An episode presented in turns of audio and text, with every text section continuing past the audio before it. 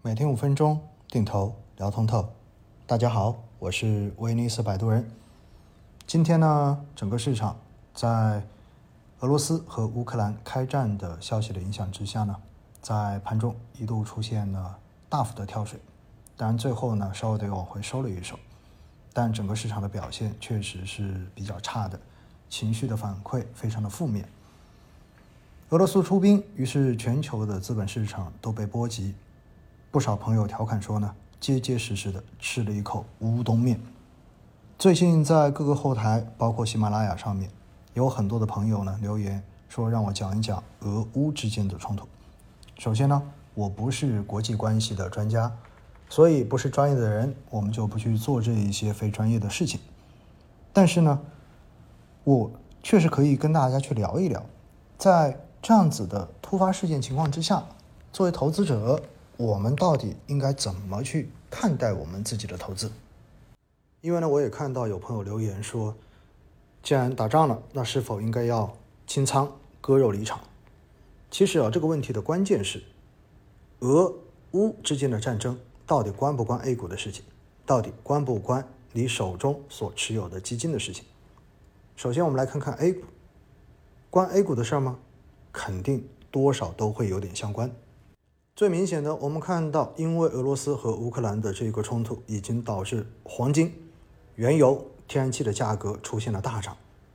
因为俄罗斯本身作为非常重要的产油国，在冲突爆发之后，它的原油的产量肯定多少会受到影响。而更重要的是，因为西方对于俄罗斯未来的制裁，应该是可以想象得到的。所以在这样子的影响之下呢，未来。一段时间之内，全球的原油的供应量肯定会受到影响。现在原油每桶的价格已经突破了一百美元，并且呢，欧洲被迫要从美国去购买成本最高的原油，这也会进一步的推高欧洲整个的通胀。这必然也会影响到 A 股相关公司的这种盈利预期，包括做出口贸易的，包括原油线上面的。而俄罗斯和乌克兰呢，本身又是半导体最重要的原材料供应地，俄乌的冲突也必然会对全球半导体的供应链产生影响，进而影响到全球半导体的价格，这也会影响到 A 股相关行业公司未来的一个财务数据。诸如上面的类似的这种行业的影响，我们还可以说出几个来，但是呢？对于普通投资人来说的话，绝大多数应该都是搞不太清楚这些细分行业影响的背后逻辑链条的。那既然搞不清楚，就先躲一躲吧。于是，整体的这个投资风险偏好就瞬间下来了，股指也就整个都掉下来了。当然，在这个过程中间呢，全球也有很多专业的投资机构早就已经准备好了各种对冲工具，甚至于做空的工具。喜滋滋的在等着这场战争的到来，或许其中还有战争背后的推手。而作为普通的基金投资人，我想大家呢应该要有如下的认知：A 股所体现的是国内上市公司的整体盈利状况，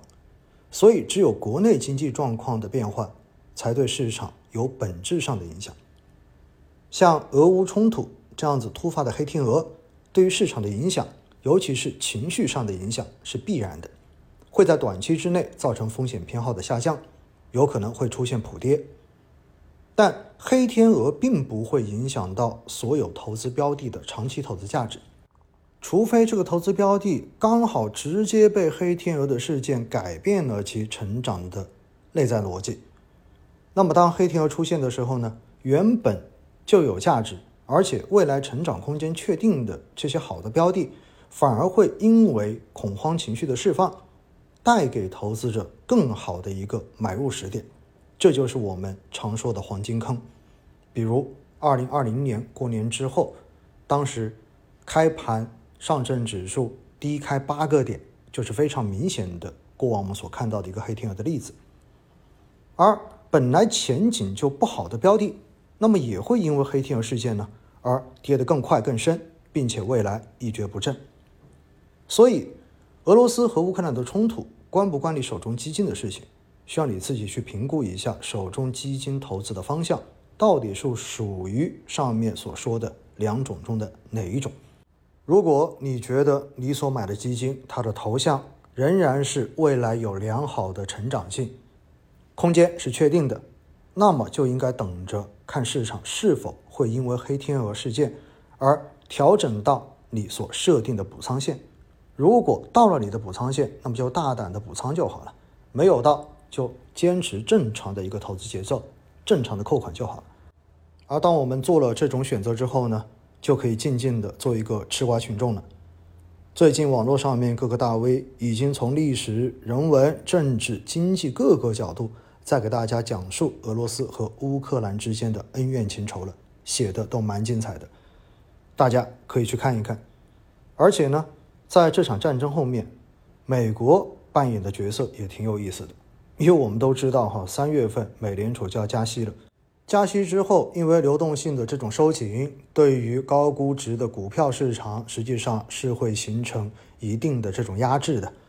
换句话说，加息其实会给美国的资本市场带来比较明显的这种风险隐患。但是，欧洲这么一开战，是不是意味着资本会迅速的出于避险考虑的话流出欧洲？流出欧洲去哪里？当然是去美国。